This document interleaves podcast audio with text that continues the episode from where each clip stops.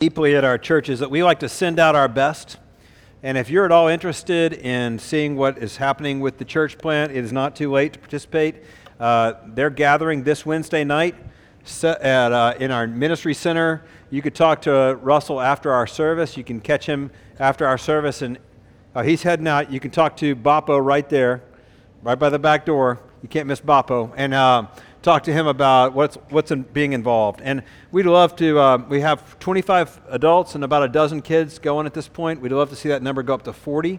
And so if you're at all interested, please consider this an invitation.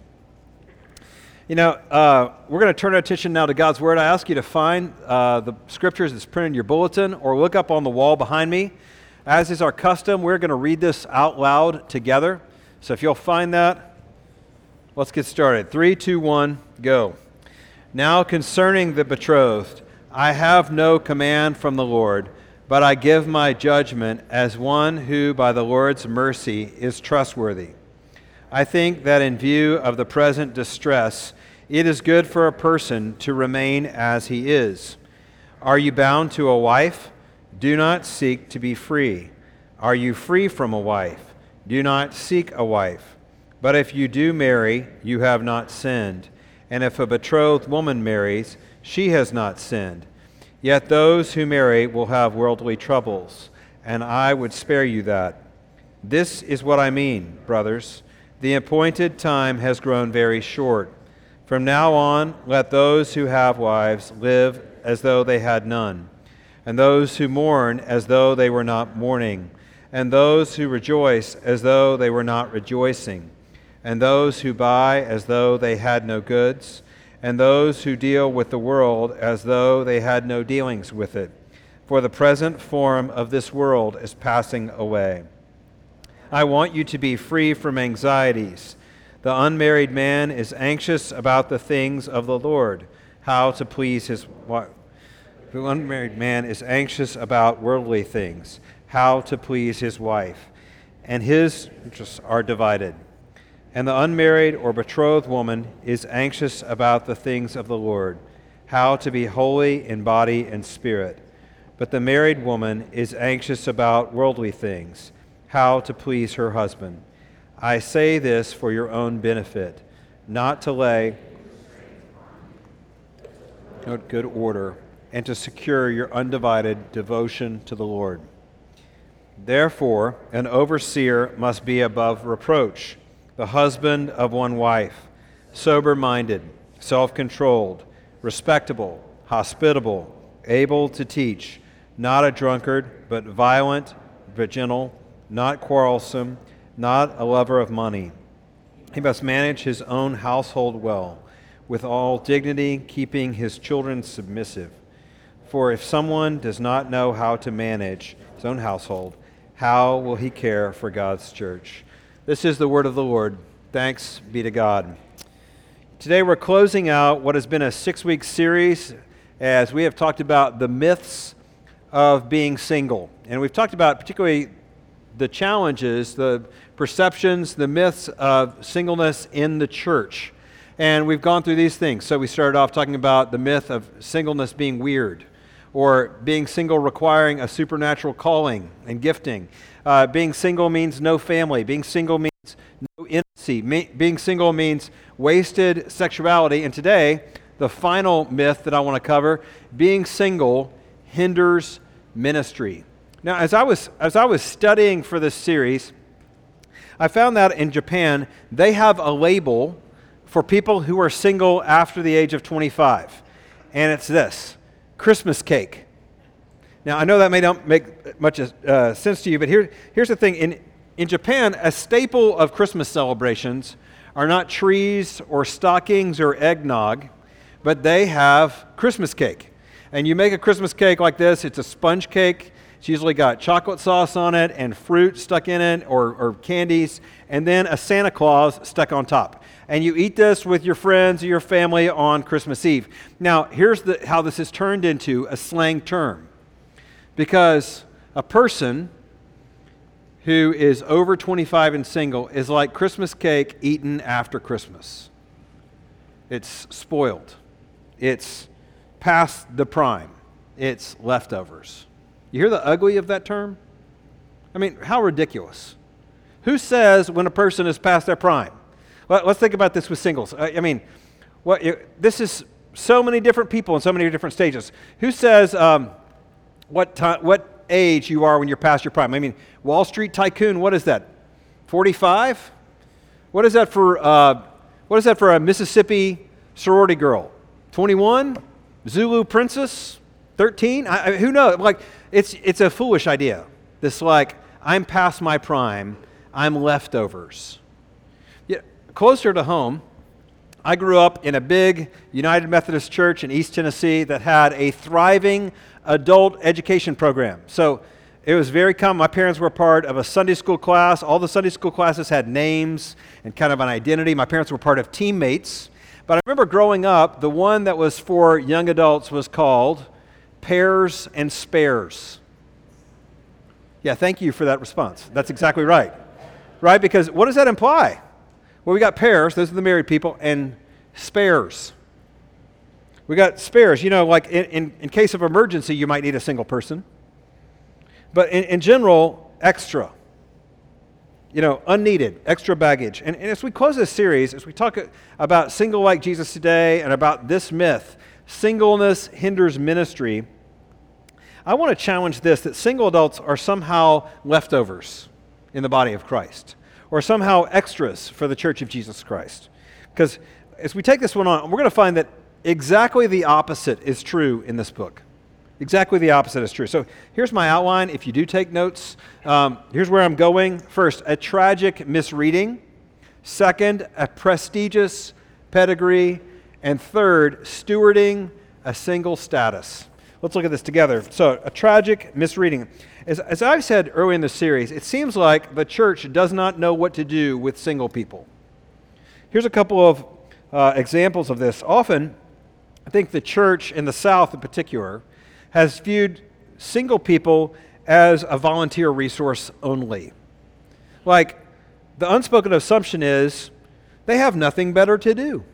As if, like, you're single, you don't have a spouse, you don't have kids, you, you must be have gobs and gobs of free time and energy and money, right? Like that's what you're good for. Um, many churches put the vast majority of their time and resources into two things Sunday morning and kids' ministries. Both are really, really important. But sometimes that can communicate to people who are unmarried 50% of what we do doesn't really concern you unless you're a babysitter. That's what you have to contribute to this. The reality is, could be nothing further. I mean, but um, of course, children's ministry is super important. These are not appendages over here in these rooms to the body of Christ, they're part of our body. And so it's really important, but it's not the most important. Um, to our point today, though, in many churches, you would be hard pressed to ever find a single person in leadership, particularly a pastor. This seems to be, there seems to be this common pers- perception that, in a Protestant church anyway, you can't be a pastor if you're single. Uh, in studying for this series, I found that you don't have to search long and hard at all to find stories of people who applied for positions in churches, staff positions, pastoral ministry positions, and once the church found out that this person didn't wear a ring, it was all over with, ghosted. In fact, I was, I was preparing for this series. I talked to a friend in our church who is, prepare, is engaged with somebody who is on staff.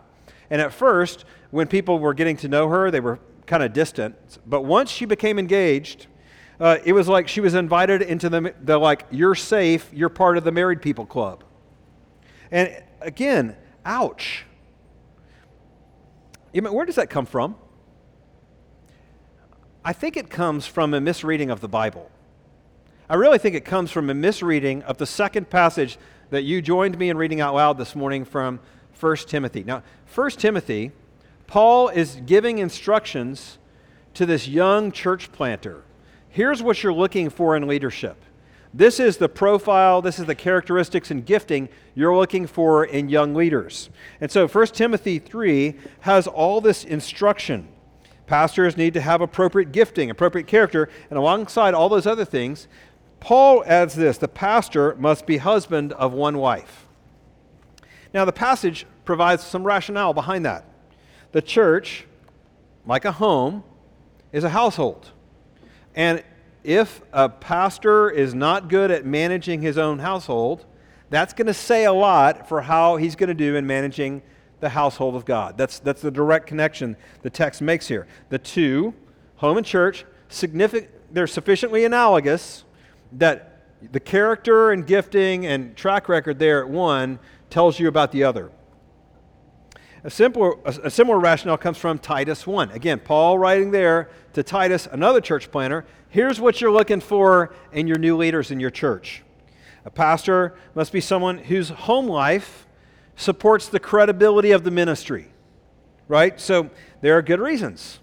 And, and y'all might be able to figure these out. What are some good reasons why it might be beneficial to have a pastor who's married or who has kids? Well, I mean, that, that person's able to identify with a lot of people, able to bring that experience, able to speak into those things.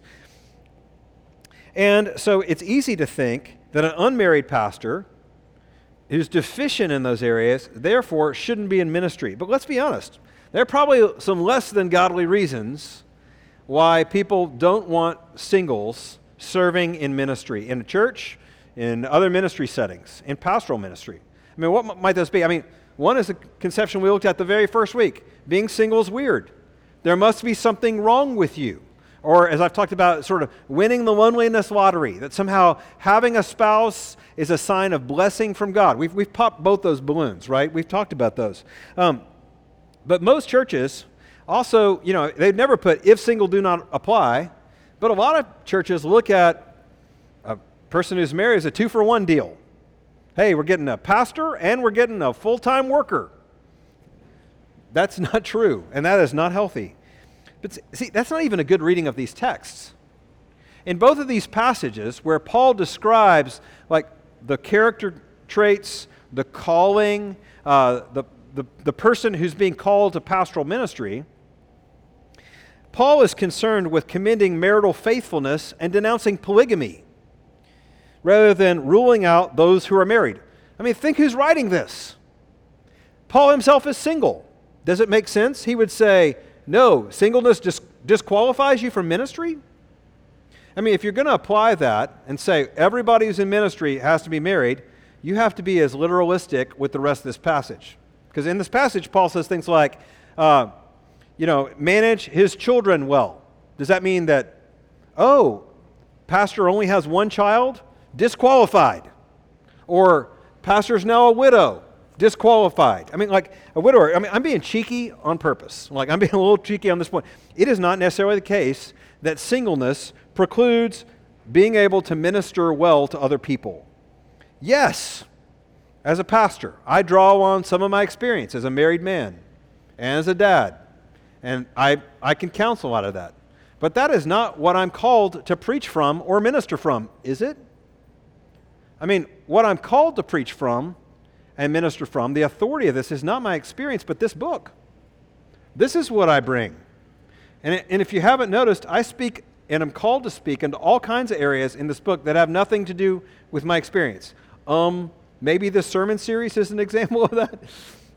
You know, um, see, I think this misreading has trickled down into lots of areas in church life in the South to our detriment to our weakness and to our poverty.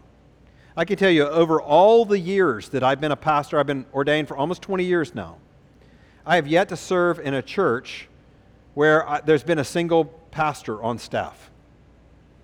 I'm, I actually have rarely seen that. I've only been in one church that had a single elder. I've never served in a church that had a single deacon. And you'd be hard to press, like all over the church. Do we have single community group leaders? Not enough. Do we have single worship leaders? Not often. I mean, we see this all over the place. In fact, the one place that we send singles is overseas. And that tells you a lot about how we view missions. Send our leftovers. You know, the net effect is such a loss for the body of Christ. Such a loss.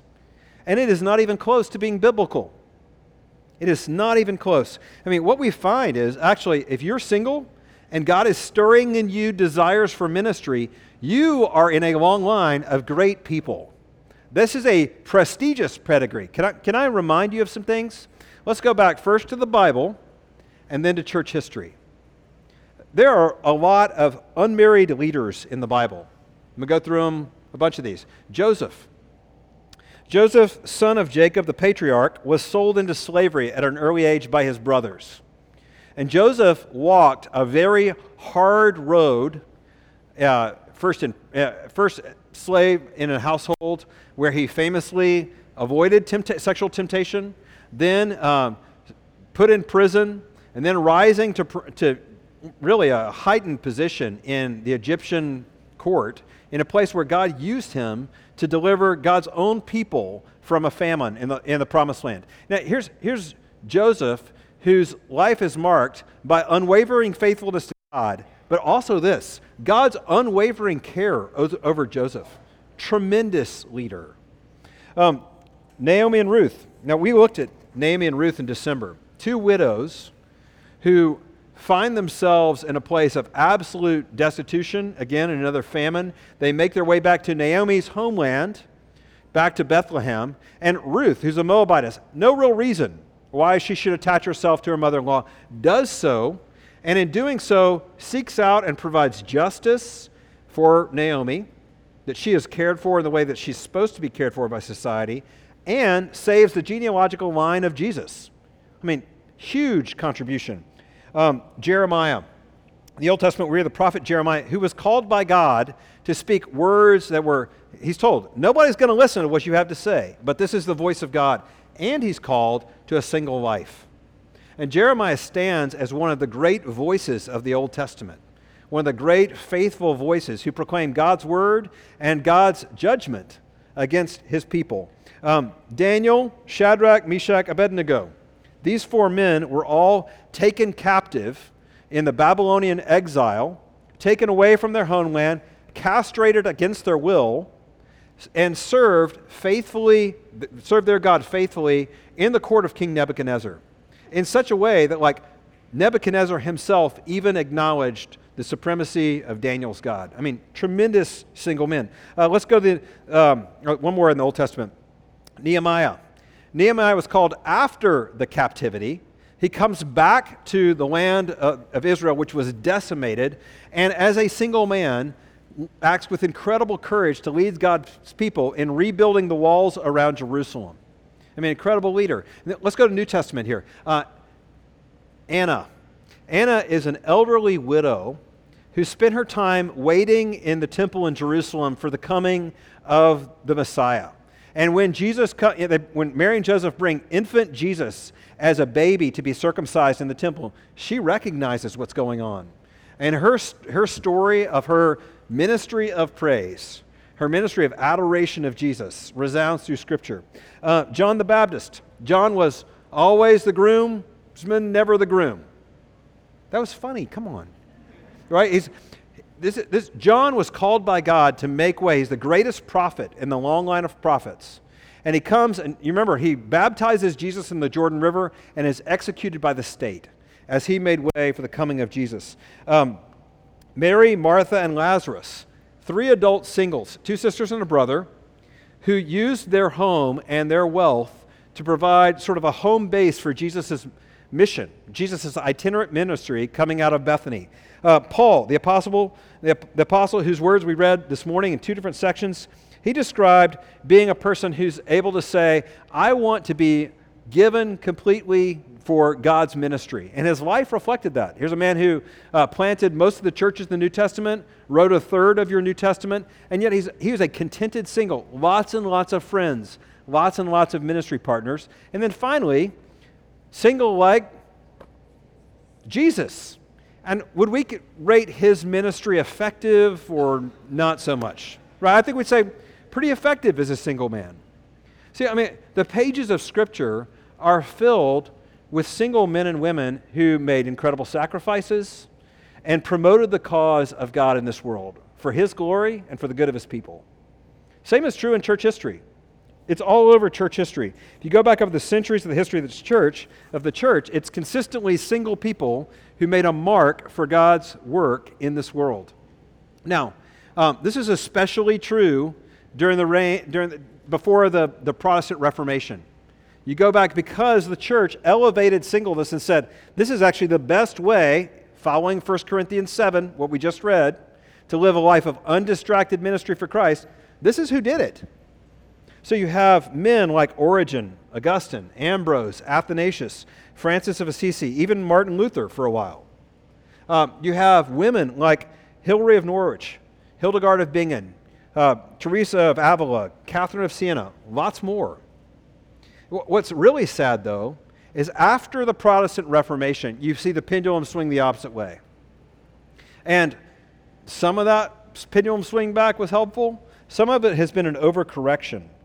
See, the reality is, after the Protestant Reformation, it is hard to name significant saints who have had an impact for God as single people. And that doesn't reflect what's in the pages of Scripture. But let me give you a few examples.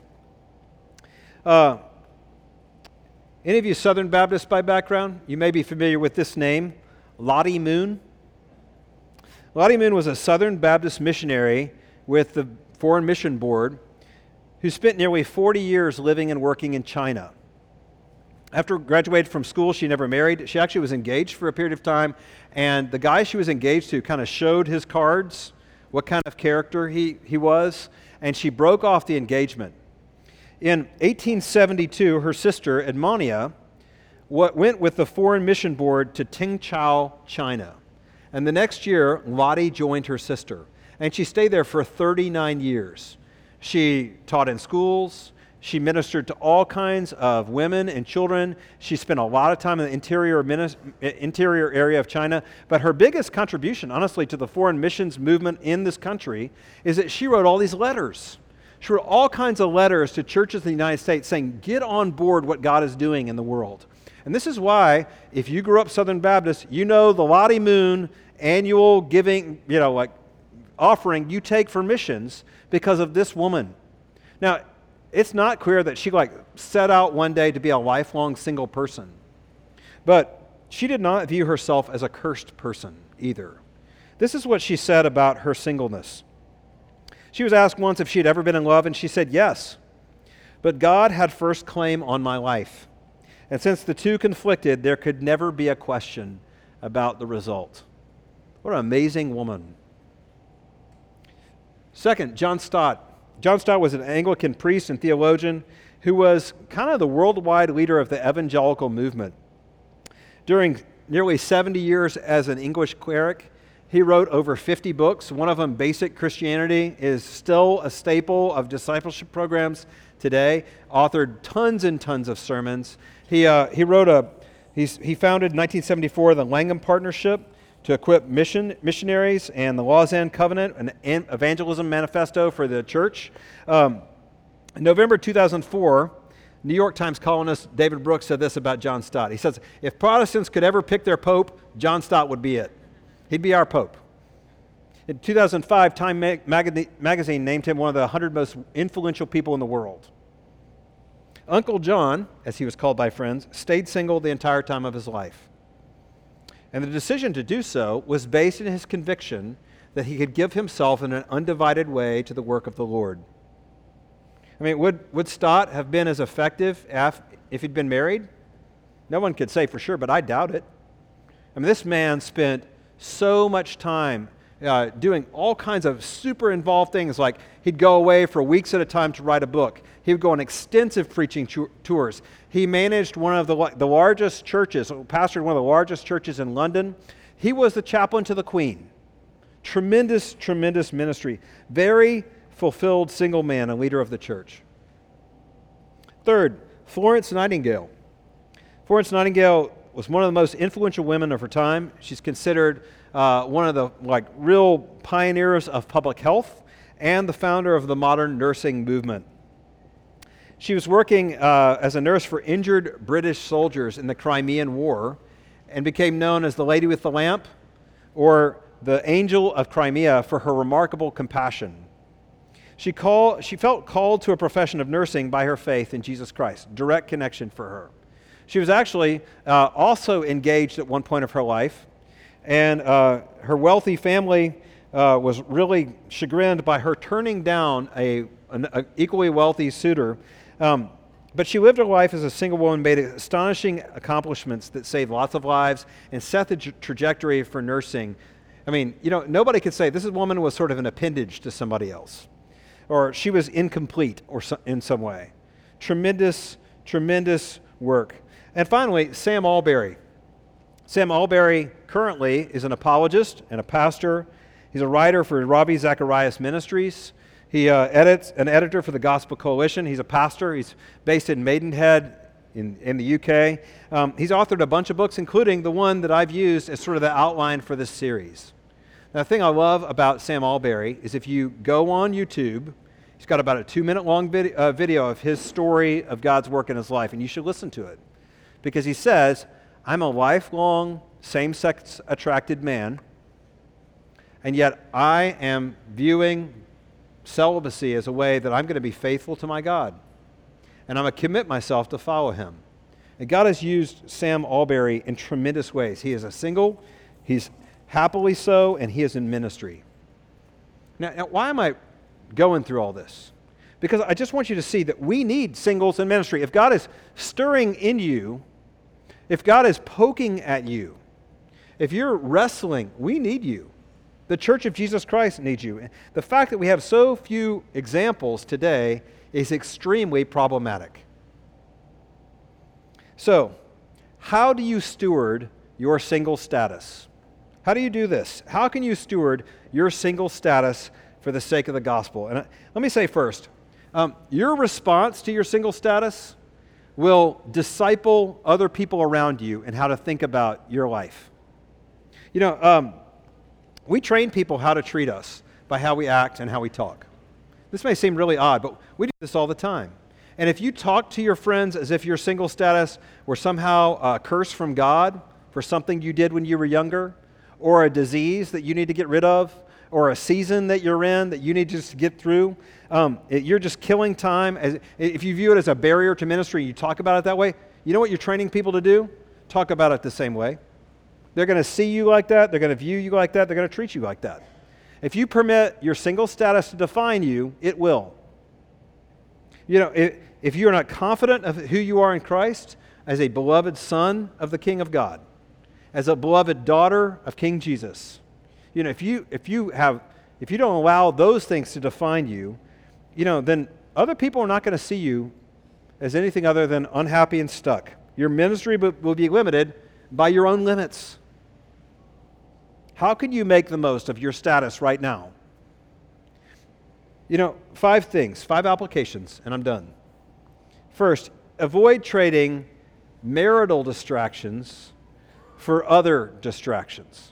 Now, Paul said in that passage there in 1 Corinthians 7 a married person, a man or woman, is distracted by lots of things, lots of worldly things, right? And lots of married people are like, uh huh, that's exactly right. But the reality is, we live in a very distractible moment in history. This is the era of the, the iPad, the iPod, the iPhone, the I want.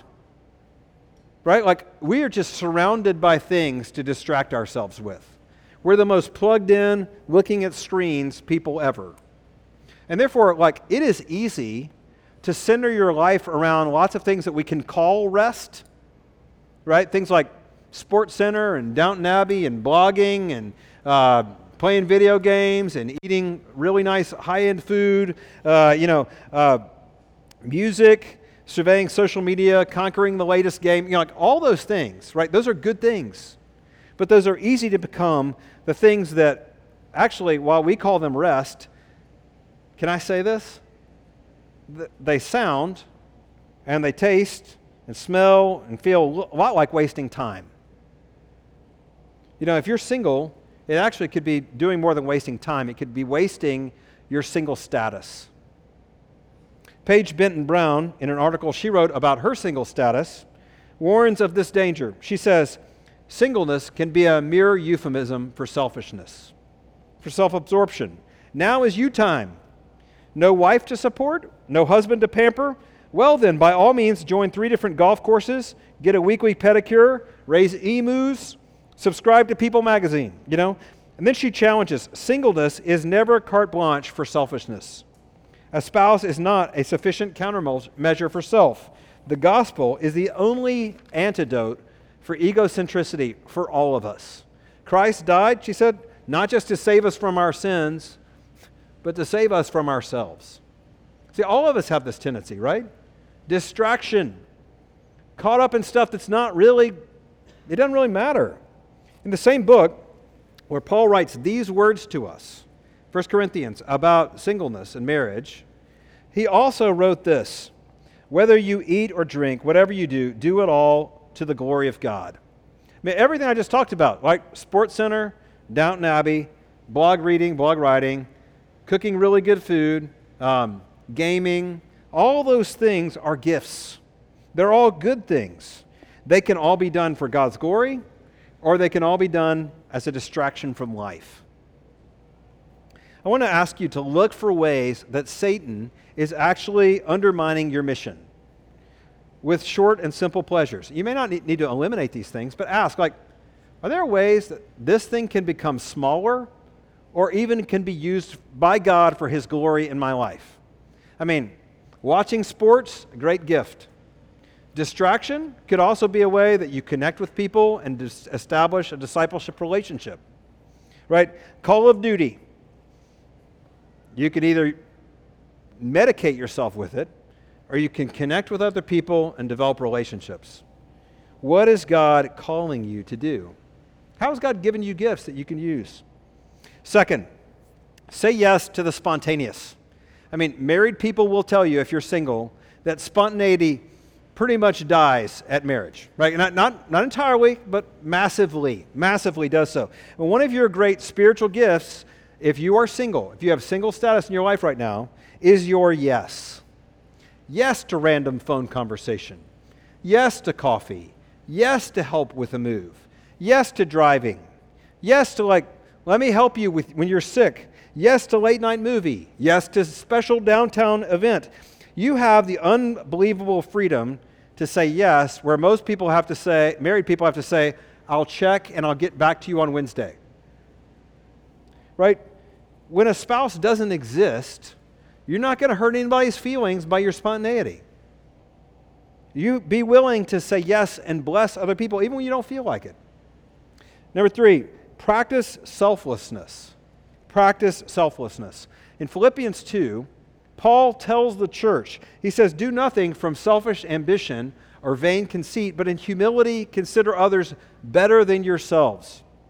Each of you should look not only to his own interests, but also to the interests of others.